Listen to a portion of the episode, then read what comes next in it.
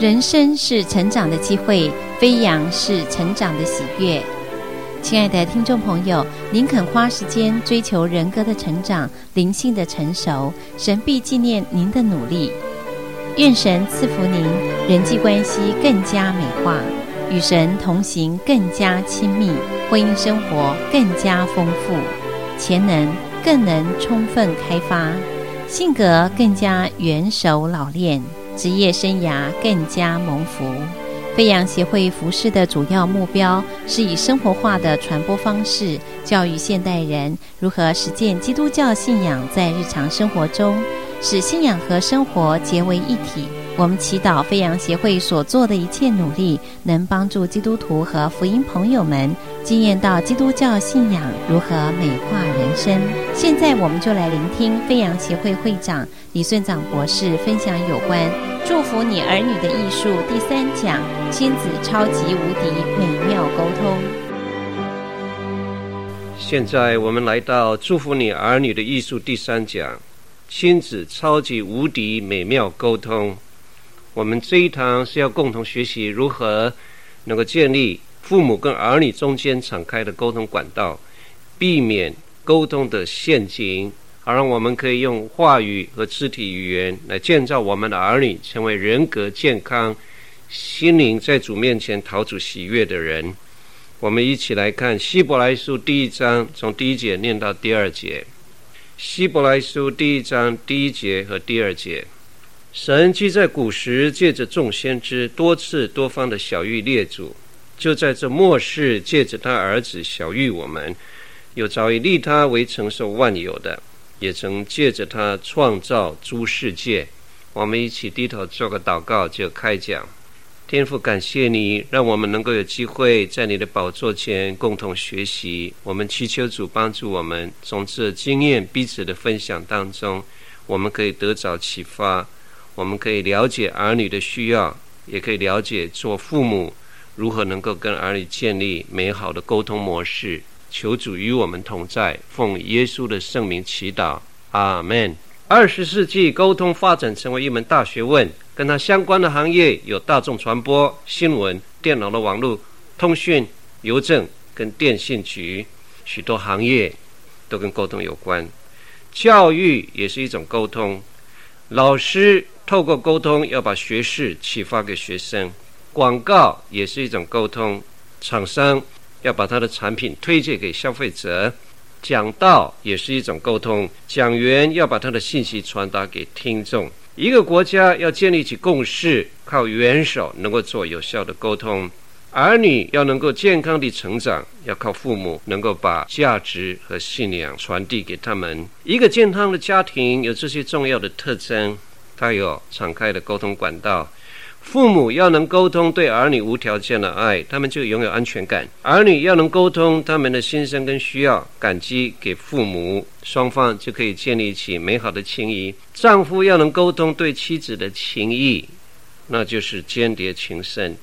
妻子要能沟通对丈夫的支持，美好的家庭那就是人间天堂了。如果丈夫跟妻子断开了沟通的管道，父母跟儿女无话可谈，那就是人间地狱了。我们千万不要学这对夫妇。有一对夫妇吵了架，两个生气，3天不肯讲话，也不肯沟通。有一天那先生想认错，但是又撕不下面子来，那先生晚上就写了一张纸条留在太太的桌上，这样写：明天早上7点钟叫我起来吃早餐吧。第2天9点钟他醒来，太太没叫他，也没早餐可以吃，他很生气。后来发现自己的书桌上太太留了一张纸条，说已经早上7点了，起来自己吃早餐吧。我们要学习彼此相爱，彼此接纳，彼此饶恕，有美好的沟通。我读过一本书，是 Gary Smalley 所写的《The Blessing》这一本书，第223页开始，他列举了儿女为他们所做的100个最大的祝福，令他们印象最深刻的。这是 Gary Smalley 到各处去讲道的时刻，他所收集下来儿女对父母印象最深刻的。那我发现其中有一些是颇值得我们学习跟深思的。这12项的大祝福，其中都是以沟通为主要的内容的。第一个祝福，我父母花时间倾听我，当我说话时他们看着我的眼睛。你看，这是以沟通为主要内容的。第二个祝福，我常得到他们温情的拥抱，这是肢体语言的沟通。第三，他们让我说明我的看法。第四，我们全家人一起去露营。第五，他们带我们一个一个出去早餐，享受跟父母单独在一起的时光。这是沟通亲情父子母女中间的珍惜。第六，我父亲带我去教会做礼拜，让我的头靠着他的肩膀。第七，我去爸爸的办公室待了一天，看他和同仁如何工作。第八，我母亲经常在皮包里带着我们的照片，这是行动语言来沟通对儿女的疼爱跟珍惜。第九，我父母争辩时小心声调。第十，找家庭照片时，我父母总是要确定每一个孩子都在其内。第11，我父母在圣诞树上装饰我们每一个人的名字。第12，他们愿意承认说我错了，对不起，这是沟通彼此的信任。从这12项祝福当中，让儿女印象很深刻的，几乎每一个都跟沟通有关。假如父母能够沟通对儿女完全的接纳，儿女能够沟通对父母心灵的感激，那么这个家就是天堂。人类有沟通的能力，主要是来自神，是一位沟通的神。约翰福音3章16节说，上帝是爱，神爱世人，甚至将他的独生子赐给他们，叫一切信他的不至灭亡，反得永生。如果上帝是爱，真爱最高的表达是他要把他自己的爱、情意和他的计划沟通给世界上的人。正如同我们刚刚在希伯来书1章1节所念的，神在古时借着众先知多次多方的小喻列祖，到了这末世又借着他儿子耶稣基督把他自己启示给我们。他企图沟通给人类说，我是怎样的一位神，你们过怎样的生活能够讨我的喜悦。上帝是沟通的神。创世纪2章3节也说，上帝造了植物、动物、花卉、小鸟，他看着都是好的。但是他的创造并没有到这里停止，因为植物、动物、花卉、小鸟，没有一种活物有这种能力可以跟上帝在心灵里有美好的沟通。因此上帝并没有完全的安息，直到上帝创造了人类他才安息。为什么呢？因为万物当中只有人类有能力和神在心灵里面沟通，能欣赏上帝造物的伟大，能歌颂他救赎的大爱。所以上帝是爱，爱是以沟通为内容的。约翰福音1章14节也这样说，道成了肉身，住在我们中间，丰丰满满的，有恩典，有真理。希腊文道这个字就是话语的意思，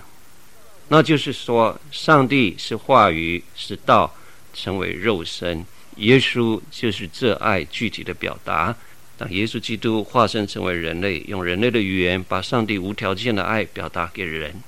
这是以爱的沟通为主要的道成肉身内容。约翰一书1章3节这样说，我们乃是与父并他儿子耶稣基督相交的。我们可以跟上帝在灵里有沟通来往，心灵完全契合。我还记得我跟师母30年前彼此做朋友的时刻，我们都常彼此表达彼此的爱慕。现在我年纪大了，偶尔把从前所写的情书拿起来看一看，很惊讶，我当时怎么会这样的诗情画意，我当时怎么会有这样的灵感。我太太还是非常喜欢看这些情书，虽然过了30年，她还是强迫我有时要重温过去的这些美好的表达跟沟通。什么叫情书呢？情书就是如果当事人看的时刻，他觉得非常受用，喜欢，别人看见了啊，鸡皮疙瘩都会起来了。什么叫情书呢？情书就是从前写的时刻满怀热忱，30年以后再看的时刻，那觉得全身悚然。我曾经写过这样的表达，说如果你是玫瑰一朵，我就是绿叶一片。你看多么富有诗情画意。当时我很穷，所以就把自己所能找到这些彩色的图片，这儿剪一点，那儿剪一点，补补贴贴，拿来一张纸，签了名，写上美好的诗句。我也在电话当中跟我的女朋友谈话。有一次我在大台北瓦斯公司上班，一年有一次轮到夜里值班，我就打电话给他，我都不知不觉跟他讲了差不多40分钟，直到我的同事提醒我，你在电话里面讲了40分钟了。这40分钟里面我们有美好的沟通，最后我请求我的女朋友，现在的师母，说你在钢琴里面为我弹几首曲子好不好？他就把电话的听筒放在钢琴上面，为我弹了给爱丽丝还有肖邦的许多美好的歌曲。你看，当我聆听他弹琴的时刻，这是一种美好的沟通。我们受造的人类对上帝有一种爱里面的表达，把我们对他的敬拜用话语表达出来，那这是最美好的了。受造的人类懂得感激耶稣基督在十字架上为我们舍身流血的功劳，以歌声把我们的爱戴和敬拜献在宝座。你想上帝在宝座上是何等的欢喜呢？当我刚刚信主的时刻，我学会了一首诗歌，每一次我唱这一首诗歌，那歌词跟旋律都深深触摸我的心。当我唱这些诗歌的时刻，我也相信那做宝座的以微笑来接纳我说的爱戴。这种上帝跟人的沟通非常类似父亲跟儿子的沟通，母亲跟儿女的沟通。几首诗歌是这样说的：这是天父世界，孩童侧耳要听，宇宙歌唱是为响应，星辰作乐同声。这是天父世界，我和心满有安宁，树木花草苍天碧海，诉说天父全能。当我找到几十分钟1个钟头能够在野外散步，有机会在上帝的宝座前以这首诗歌来敬拜他，我的心灵跟上帝的心灵契合，在这美好的沟通当中，那真是人间天堂了。最近我的女儿写了一封信，在父亲节所写的这一封信里面的内容让我真是非常感受，儿女简单几句话让父亲的心这样的欢喜。我的女儿 Joyce 是这样写的：Thank you for being the kind of father that God teaches us about in the Bible. 谢谢你照着圣经所启示的把一个父亲的样子活出来。 You are an excellent example of others. 你是旁人最好的榜样。 I'm confident that God will continue to bless you in your new ministry. 我十分相信上帝一定会赐福你新的事工。Thank you for your wonderful advice and counseling. 很谢谢你常常给我美好的辅导和建议。I truly appreciate all the sacrifice you have made for me. 很感激你为我所做的一切牺牲。You are the wisest, kindest, most generous and most loving dad in the whole world. 你是世界上最聪慧的、最仁慈的、最慷慨的，并且最有爱心的父亲。这是完全主观的，不要嫉妒。 I am really blessed to be your daughter. 我能够成为你的女儿是上帝特别的祝福。 I love you very much. 我很爱你，爱你的女儿 Joyce。 事实上我也不是天生就会做父亲，在做父亲的过程当中是经过许多的学习的，因为教养儿女是一生巨大的挑战，做父母是很不容易的。我做父母30年，在这30年的时间当中自己学习，也听见其他的父母他们有很多很多的挣扎。有的父母他们是这样说的：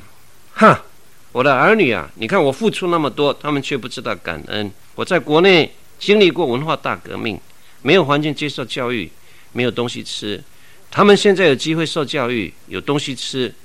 他们还不感激，还要什么呢？我也听见有的父母这样抱怨说，我给他最好的机会他却不会珍惜。你想40年前南台湾乡下地方，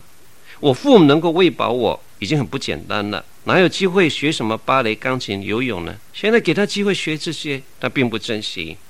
我也听见有的父母这样 complain 说，你看他结交不良朋友，聆听古怪音乐，什么噼里啪啦碰碰碰，多么没有水准！古典音乐为什么不听呢？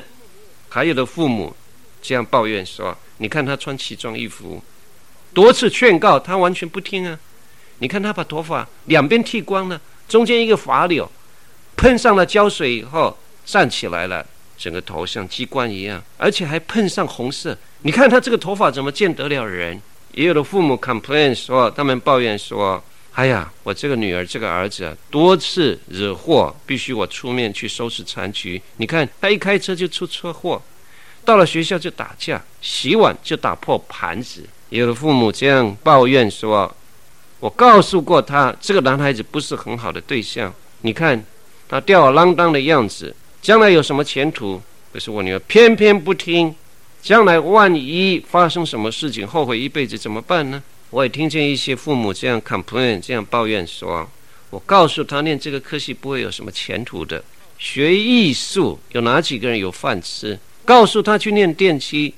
你猜那儿子怎么回答？“爸爸，你是老中，美国人是不会这样想的。”哎呀，真是让我吹胡子瞪眼睛了。做父母经常会有许多的挫折，如果不擅长处理这些挫折，以致情绪闷积，最后爆炸成为伤人的话语，以致父母跟儿女中间沟通的管道断绝，就会产生许多严重的后果。特别是父母在外边上班，被老板刮了胡子，办公室里面的电脑当了，在回家的路上，高速公路上塞车，吸进了大量的一氧化碳，一进家门再遭遇到这些刺激，你想会是怎样的一番局面呢？有不少的家庭，父母跟儿女中间平常不沟通，一沟通就吵架，后来演变成为断绝的沟通。这种负面沟通的方式，它的进行有三个步骤。第一是 frustration， 挫折没有经过适当的疏解，演变成为 anger， 怒气。这怒气一旦爆发，无法控制，变成 winding word， 那咒骂的言语就出来了。这负面沟通的三部曲，如果经常上演这些模式，那么儿女心中所受到的伤害是相当困难弥补的。父母常经验挫折是事情不能照自己所想望的方向进行的时刻所产生的感觉。我们要学习如何能够有效的疏解，避免它发酵成为怒气，因为一旦成为怒气，最后会冲动到用言语咒骂来表达出来。这三个步骤当中，比较能够有效控制的是挫折。我们要祷告上帝帮助我们能够学习有效的来疏解挫折，然后解决问题。否则滥发脾气，儿女受到伤害，也常常会导入恶性循环。这种病态的家庭是平时不沟通，一沟通就吵架。我们做父母都要学会用建设性的语言技巧来建立亲子美好的沟通。我了解做父母实在有很多不容易的地方，我也知道儿女多半没有父母成熟，但当双方爆发冲突的时刻，如果父母用伤人的话语，即使父母再有道理，沟通的时刻脾气失去了控制，沟通最后演变成为斗争，儿女心里受到伤害。请问父母再有道理有什么用呢？我见过一些家庭落入恶性循环的陷阱里。通常这种父亲母亲跟儿女中间沟通断绝，是经过这6个步骤发展的。第一个步骤，父母不会处理心中的挫折，当怒气爆发时，口中伤人的话语伤害了儿女的心灵。第二，儿女经过多次这样的际遇以后，他们心中认定父母是不了解我的，从此他不愿意跟父母沟通，认为这代沟是不可克服的。再来，父母误会以为儿女是不孝顺，就更加发怒。儿女看见父母经常发怒，后来害怕，不知道怎么办，从此以后沟通断绝。特别是现在民主的时代，如果父母常常抬出权威，而不是用民主的沟通；如果父母经常表达批判，而不是鼓励；如果父母经常咒骂，而不是欣赏，那么两代中间的沟通还会更加困难。我知道有一位父亲花了很大的力气跟代价，把全家人带到美国来，他在这里2年的时间读出一个硕士学位，找到一个工作，在中西部的地方建立自己的家庭。那爸爸跟儿子中间经常很困难沟通，因为老爸常常讲究的是权威，儿女想的是民主。老爸常常批判儿女不够努力，但儿子认为他比其他同年龄的人更有出息。爸爸常常咒骂他的儿子不孝顺，儿女认为自己是一个不错的人，所以常常有冲突。小时候冲突，有的时候严厉的处罚，甚至用棍子打。等到儿子已经18岁了，还用武力来令儿子屈服。那有一次，父亲跟儿子发生严重的冲突，儿子已经18岁。各位猜猜看，18岁的儿子肌肉比较发达，还是爸爸肌肉比较发达？你可以想象，当两个发生严重冲突的时刻，那最后发生打架，到底是哪一个人打赢？这种负面沟通循环的紧箍咒，我们是可以避免，只要我们学习正面的处理挫折。下面的这7个技巧，如何能够疏解情绪，并且建立沟通的管道。第一个技巧是把精力和时间集中在解决问题的方法。 Redirect your energy and time towards solution。 当亲子之间发生冲突的时刻，我们要花时间去想怎样去解决问题，而不要花时间去想它为什么会演变成为这样。假如我们思想说这儿子这女儿越来越不像话，把我们的注意力集中在问题的本身，我们会越想越气，越气越想，钻入牛角尖出不来。情绪一旦无法疏解，那么沟通就产生困难。我们应当花时间去想，下次碰到类似的情形的时刻，怎样处理才会有建设性。所以不要把注意力放在问题的本身，而要把注意力放在寻找答案。把注意力放在问题的本身，负面情绪一旦膨胀，我们会把在心中把对方定罪成为一文不值的人，阻碍了将来可能的沟通。寻找答案吧，而不是花力气去生气。假如有1-2次我们做父母的脾气世界的控制，我们也千万不要反刍自己的失败。 Don't rehearse your failure。 因为你花时间去责备自己所犯的错，所爆发的脾气，也会使自己丧失了信心，而且下次更容易犯同样的错误。应当把精力花在寻找问题的答案，想下次碰到同样的事情，我们应当怎么样处理。为什么呢？因为人类的神经线路，你越是去反刍它，去思想它，它就会越活跃。就像我们经常在反刍练习或者是背诵一样，一旦这神经线路越活跃，我们就越可能发展成为一种习惯跟模式。所以我们要想的是正面的，而不是负面的。比如一个人失恋了，他越去想，我的女朋友男朋友怎么会对不起我呢？活该，真是不够意思，我这么付出时间跟力量，他竟然背叛我。当我们去反刍这些失败，我们的神经线路越活跃，越思想越有挫折感。所以我们应当控制自己，不去反刍自己的失败，而是应当想，上帝啊，在这过程当中我学到什么宝贵的功课，使我的感情更成熟更老练，以致下次的恋爱会成功呢？那么我们就很容易度过这段艰难的时间。因此要 focus 我们的 energy on the change you want to make， 思想如何改变现状，下次应当怎么样处理。路加福音第11章24节到26节，耶稣曾经提了一个比喻，这个比喻给我们一些启发，知道如何能够得胜。我们有可能落在反刍失败的陷阱里。耶稣说，一个人心中有一个鬼，也许是小气鬼，也许是色鬼，也许是赌鬼，也许是酒鬼。他后来下定决心，愿意征服自己，所以花了力气把这心中的鬼赶出去了。但他心中没有邀请上帝住进来，把正面的力量吸引进来，所以心中成为真空状态。那鬼出去了以后，在无水之地走来走去，找不到安歇的地方，就回到原来主人那里看，他心中打扫干净了，但是心中处于真空状态。这鬼就另外去带了7个更恶的鬼住进来，那人幕后的情况比先前更加不好了。这个比喻是告诉我们，一个人的心里是不可能处在真空的状态的。所以一个人拒绝了一个坏习惯，一定要找一个正面的习惯。所以当亲子之间产生一些冲突的时刻，我们要把我们的注意力集中在如何寻找答案，而不是问题的本身，困难的本身。集中在寻找答案，下次我们就会进步。集中在困难的本身，我们情绪会低沉。疏解我们的情绪最好的方法，就是把我们的精力集中在如何寻找下一次更好的答案。建立亲子美好沟通管道。第二个，我们父母要学习的是，我们要能够承认并且了解，在刺激跟反应中间是两件不同的事。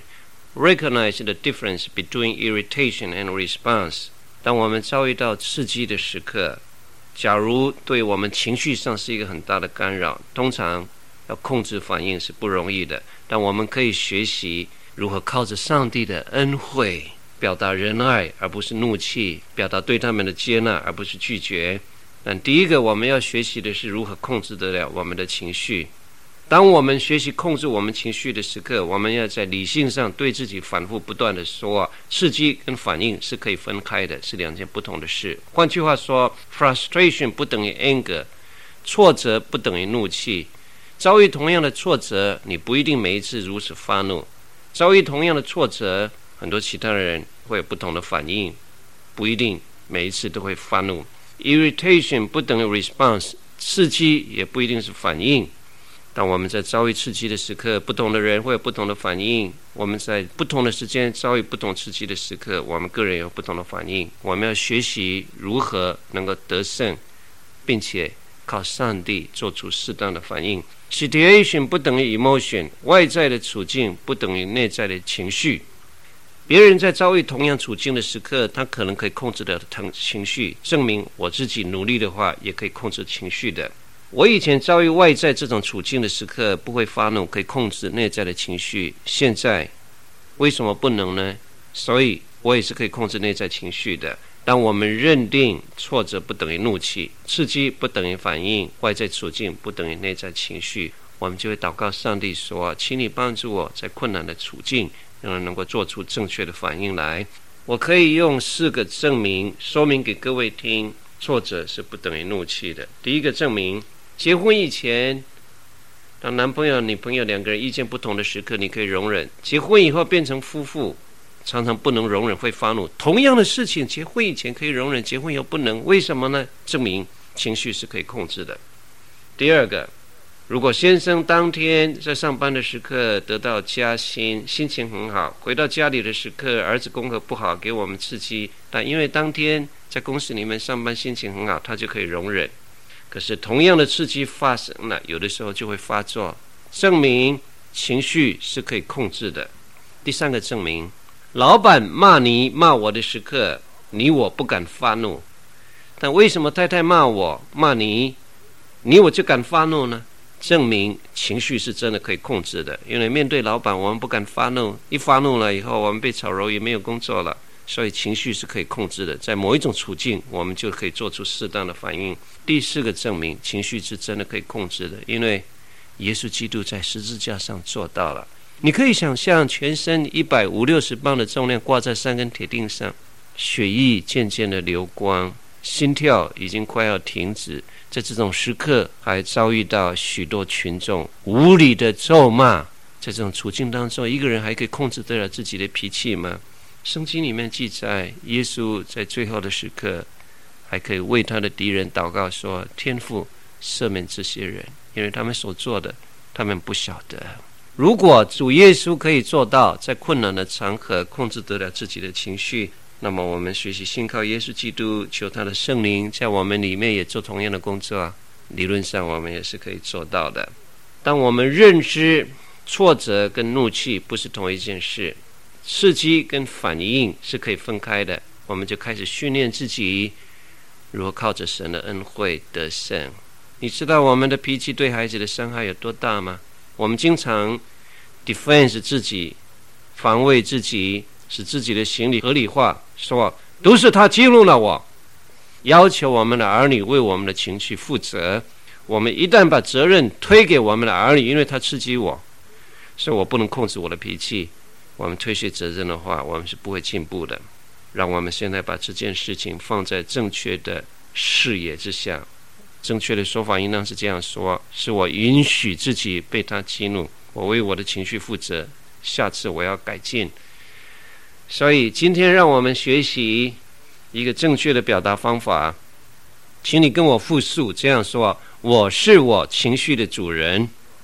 当你承认你是你情绪的主人，你为自己的情绪负责，是我们进步的起点。在困难的处境当中，这样我们就能够靠着上帝的恩惠来沟通爱、饶恕跟接纳。那孩子在这种可爱的环境当中，他们也从小学会了 EQ， 所以他们也学会控制情绪。他将来在公司里面上班，跟同事相处，他会有更好的机会成功。我说我们做父母的不需要为处境负责，我们儿女有做错的时刻，但我们要为我们的反应负责。今天我们祷告上帝，在困难的处境时刻，我们还能够做出正确的反应，有爱、饶恕跟接纳。第三，维持亲子美妙沟通管道的方法是事先练习我们对挫折的反应。 Plan your response to frustration in advance。 换句话说，如果你觉得情绪不容易控制，常常失去了父亲、母亲跟儿子、女儿沟通的美好管道，那么从今天开始，你把想象当中所认为一个美好的沟通的模式，先在你的心中反复的复习。 Reprogram your subconscious mind toward a new response pattern。 这样我们重新设定我们潜意识当中的反应习惯，好像你用心灵的眼睛亲自看见下一次碰到同样情形的时候，你要做出什么样的反应。反复的复习，逐渐的，你现在所复习的将来就成为你反应的模式。所以我们要 learn to delay your response， 学习慢慢的动怒。原来我们潜意识当中的神经路线有一定的管道，像下雨以后的沟渠，水下下来，但流通的时刻是有一定的模式的。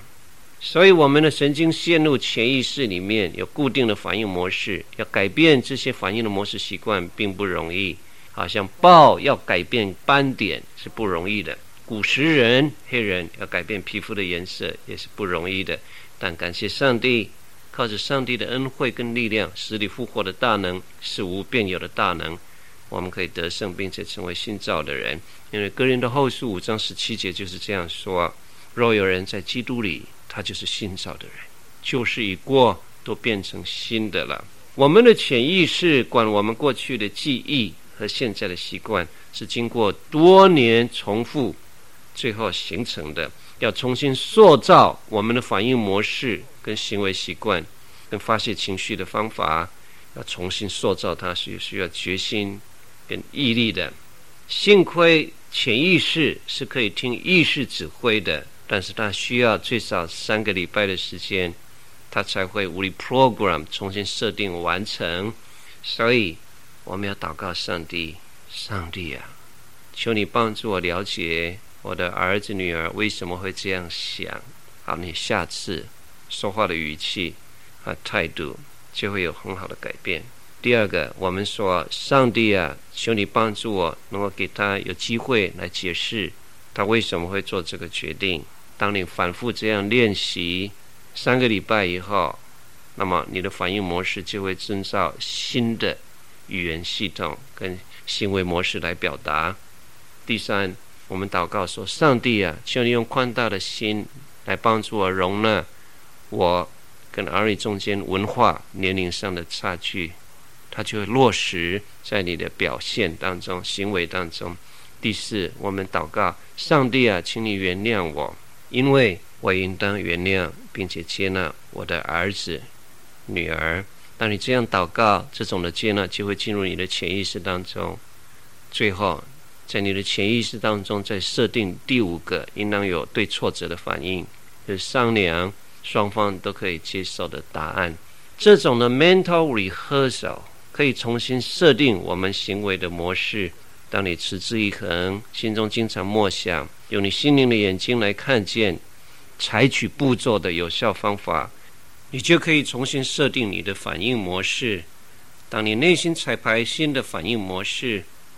彩排下一次碰到同样刺激时应当怎样反应，你的人格就逐渐往这个方向移动。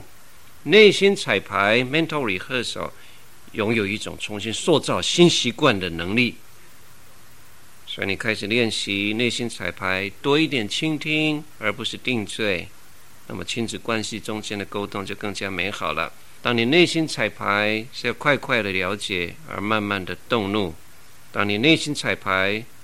双方寻找满意的答案，而不是独裁地要求你的儿女来顺服，你的家庭气氛就会开始改变。 Mental rehearsal 在建立新习惯的时刻是特别有效的。我年轻的时候学开车，当时的车辆都是有离合器的，开有离合器的车子需要两手两脚的并用，左脚管离合器，右脚管油门跟刹车，左手要管方向盘，右手要管变速杆。可以说在短时间里面是不容易学会的，因为两只手两只脚要同时学会不同的功能。当我学习了2个礼拜以后，就有相当程度的把握。为什么呢？因为每一次我学完开车以后回家，晚上睡觉以前闭起眼睛来，就内心彩排我当天所学的新的技巧。我的左脚就有一个动作，踏离合器，我自己对自己 mental rehearsal 说，左脚踏离合器，右脚踩油门和刹车，左手握方向盘，右手握变速杆，1档、2档、3档、4档，以 H 型的那个路线来 rehearsal 自己如何上档。当我如此练习，那我当天 mental rehearsal 所做的这些动作就深深刻刻的刻印在我的脑海里面。别人花1个月的时间才逐渐学会的，我花了2个礼拜的时间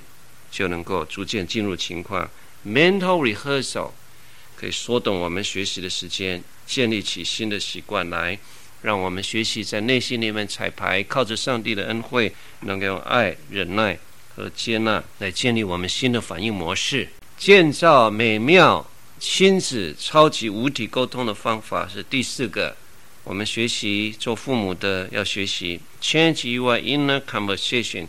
改变我们内心的对话习惯。每一个人的内心常常跟自己对话，而且一天对话千百回，都是用思考的方式来表达的。我们思念的时刻，我们内心对自己这样说，天涯何处无芳草，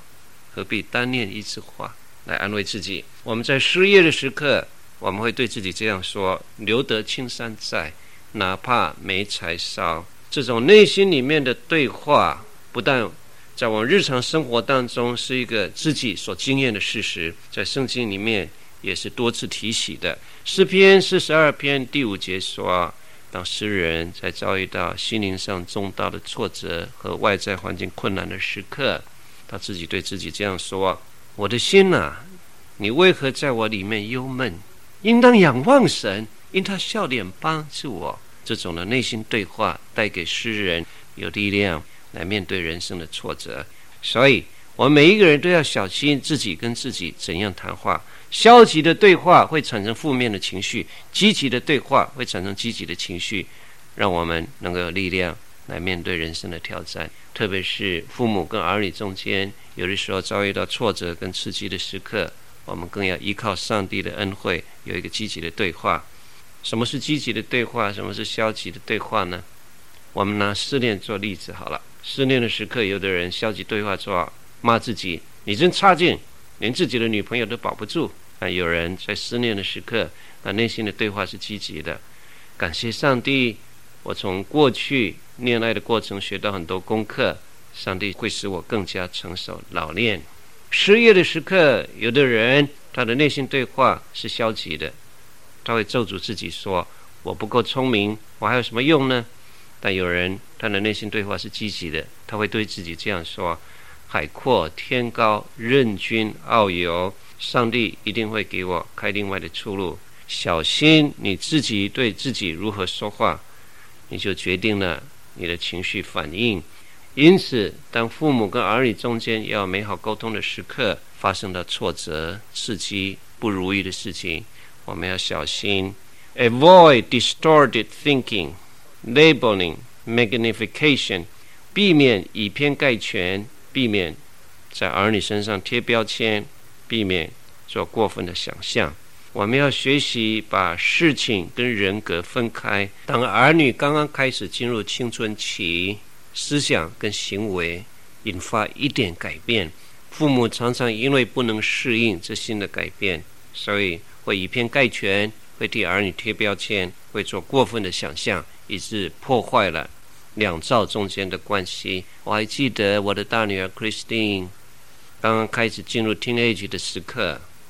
他的行为跟思想产生了一些变化，我因为很困难想象，也很困难理解，没有经验，所以就做过分的想象。当时我种花，他从来没有欣赏我的花，帮忙浇水。当时工作很忙碌，他也没有空帮我有什么样的工作。要跟他谈话，他好像无话可谈，我内心就做了过分的推想。我说糟糕了，这孩子变坏了，以前跟爸爸多么亲密呢，现在为什么不理爸爸呢？这是以偏概全。事实是青少年他们对外面的事情比较有兴趣，而不是对家里的有兴趣。我大女儿进入青春期听业绩的时刻，我当时没有经验，就做了过分的推想，担心她在学校里面交了不良青少年朋友。事实是青少年在这段时间他们的个性正在变化，尚未成型。我们放心把它交托在神的手里，上帝会带领的。我大女儿在进入 teenage 青春期，我发现她逐渐成为自我中心，我就替她贴上标签了。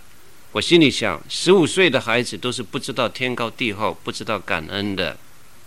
事实是大部分的孩子要20岁以后才能够成熟到对父母表达感恩。我大女儿进入青春期听业绩的时刻，跟爸爸无话好谈，我就以偏概全了。我心里这样想，把这孩子辛辛苦苦养大，没有想到变成不孝儿女，我就当作没有这个儿女好了。那在这种冲突当中，情绪会使我们每一个人的思考产生一些扭曲。事实是他们没有不孝，只要能够寻找到父亲跟女儿中间共同的话题，就可以有美好的沟通的。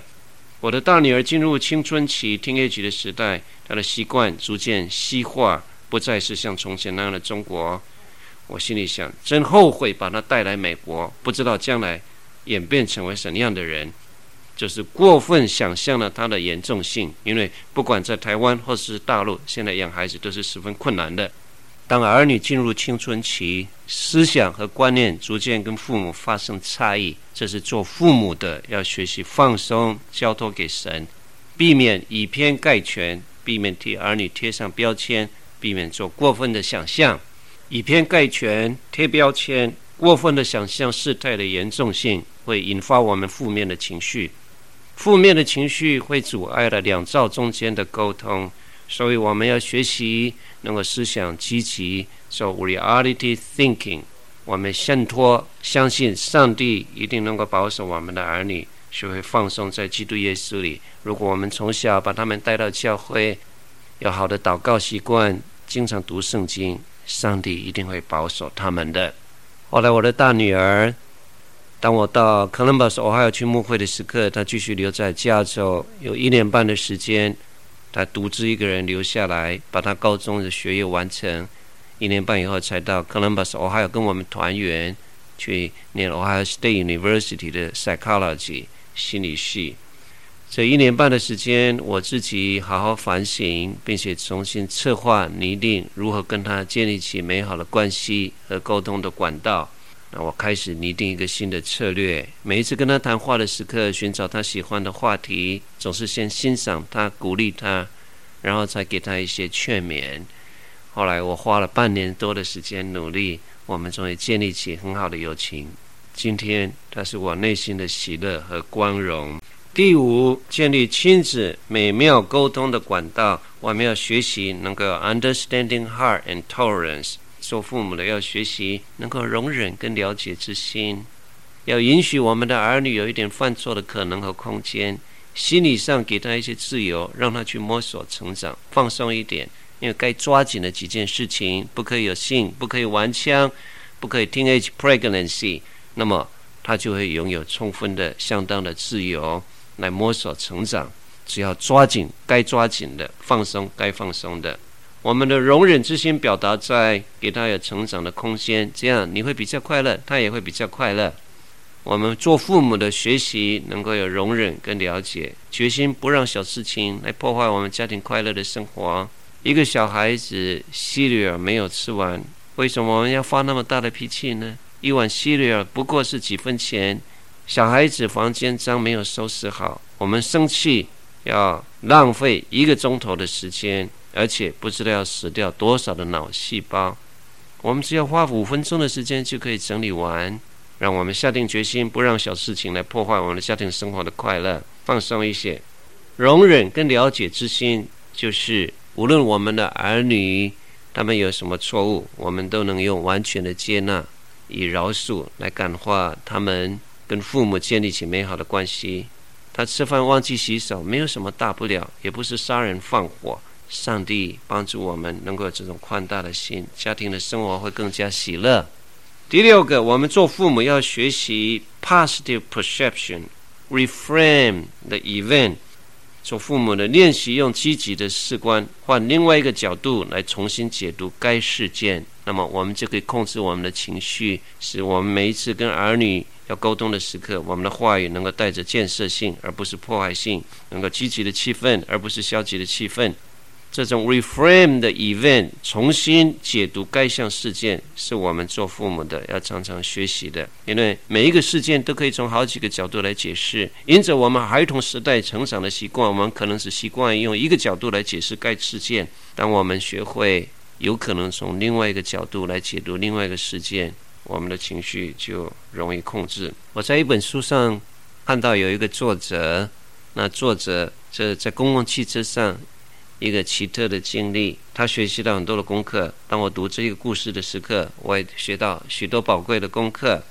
在费城公共汽车上，有一个人，他带了4个小孩子上车。上了车以后，这4个小孩子没有位置坐，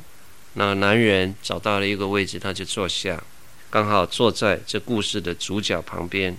这人看见男人坐下，4个小孩子站着，心里已经不高兴。又看见那4个小孩子在车上很不规矩，不但骂人，还踢东西，还甩行李。最后这个故事的主角忍耐不住了，他看旁边那个男人闭起眼睛来，2手抱住胸前，闭目休息，一点都不管他的孩子在车子里吵翻了天。所以这故事的主角就唤醒了这个男人，说：“先生，你的4个小孩子在车上这么不规矩，又骂人又踢东西，你难道都不管吗？”那个男人听了这句话以后，把眼睛打开，好像刚刚从一个遥远的世界回到现实一样。他说：“哦，先生，对不起，我的太太刚刚在医院死了，我们照顾她几天的时间，筋疲力尽。现在我们回家休息一下，准备后事。”本来这个故事的主角是很生气的，是定罪这个男人的，是看不惯这个4个小孩子的行动的。现在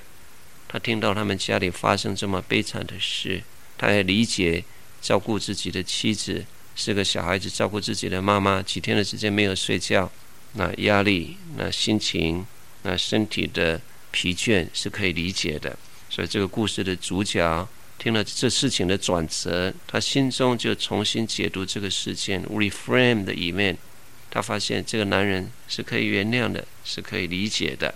假如我们也学会从新的眼光，从新的角度来解读我们每一天所遭遇的万事万物，那么我们就能够有一个新的心情来迎接上帝在每一天所给予我们成长的机会。罗马书8章28节是这样说：“万事互相效力，叫爱神的人可以得着益处，万事是包括父母跟儿女中间所产生的一些冲突、刺激，上帝都可以使用它成为我们祝福的机会。所以让我们学习能够用积极的眼光，换一个角度来重新解读日常生活的事件。当我们对周围的处境做出反应的时刻，通常经过这四个步骤。第一个步骤是处境 situation， 第二个步骤是 perception 视观，你如何解读，如何看这件事情。第三个步骤才是 emotion， 你产生情绪上的反应，你如何解读这个事件跟处境，就产生如何的情绪。这情绪一旦推入了不归点，我们就开始产生反应。在这四个程序跟步骤当中，唯一可以操控的是我们的视观。所以让我们练习常常用体贴的眼光来思想，别人有这个反应一定有某一个理由的。我是做牧师的，在教会里面收领的薪水不多，有的时候家庭的经济生活比较困难，偶尔我还是会抱怨我的太太说，你怎么不出去外面工作，帮补一点家庭生计呢？但当我现在用同一个另外的眼光来分析来看这件事情，太太没有外出工作，我们的家庭生活比较经济，我反倒从另外一个角度向上帝献上由衷的感恩。虽然我们家庭经济比较拮据，但因为我师母那么用心，在家里有时间好好照顾几个孩子，陪他们做功课，陪他们读书，还有常常陪他们吃星期六的午餐。我两个小孩子都长得非常好。这两个小孩子有一天告诉我说，爸爸妈妈，你知道吗，我们跟其他的人比起来，可以说是又乖又好的，也是好的基督徒，为什么我们会比其他人乖呢？妈妈留在家里照顾我们是最大的因素。我才恍然大悟，原来我们经济虽然困难一些，但太太在家里协助我服侍照顾小孩，那也是一个可以说是一个很巨大的收获。这种以积极的眼光来重新解读日常生活的事件的能力是可以锻炼的。因为罗马书8章28节这样说，万事互相效力，叫爱神的人得益处。让我们学会用积极的眼光来看上帝所许可临到我们的每一件事，我们就引发了乐观的情绪，来迎接每一天成长的机会和挑战。我们看困难应当是驱迫我们来依靠神的催化剂，我们看逆境是启动我内在潜能的激素，我们看贫穷是引发我追求属灵丰富的动力，我们看挫折是培养我谦卑这品质的温室，我们看思念是教导我感情成熟的历程，看软弱是学会体恤别人的基础，看失败是迈向成功的踏脚石，看疾病是人生乐曲中美丽的休止符，看苦难是熬炼美丽品德的展演所，看创伤是经历属天医治的通行证。当我们学会这些锻炼，那很自然我们的人格往积极的方向移动，每一天用喜乐的心情来迎接成长的机会，我们的家庭生活会更加美好，亲子的关系也会更加美化。建立亲子关系美好沟通管道的第7个秘诀是 adopt a hopeful attitude， 始终要保持着希望。因为爱是凡事包容，凡事相信，凡事盼望，凡事忍耐。上帝就是用这个眼光来看我们世界上的人，以包容和盼望来期待着我们有一天回转归向真神。当我们在主的面前学会用一个希望的态度来迎接我们儿女将来跟我们建立美好的关系，虽然现在短暂的暂时的有过一些摩擦，但如果我们确实用主的道教训他们，教育他们，养育他们，如果我们用一种爱和接纳的态度，我向你保证，你的儿女将来一定成为虔诚的基督徒，他们一定会懂得感恩，他们也一定会珍惜你信仰的价值，他们也一定会跟你建立美好的亲子关系。我在Ohio那里认识有一对父母，他们做生意相当成功，有连锁商店、连锁饭店，但他们付出了巨大的代价。儿女在青少年的时期，父母因为每一天忙着工作，所以没有时间陪他们，没有时间跟他们建立感情。父亲因为工作压力很大，回到家里的时刻，他一看不惯儿女的生活跟行为，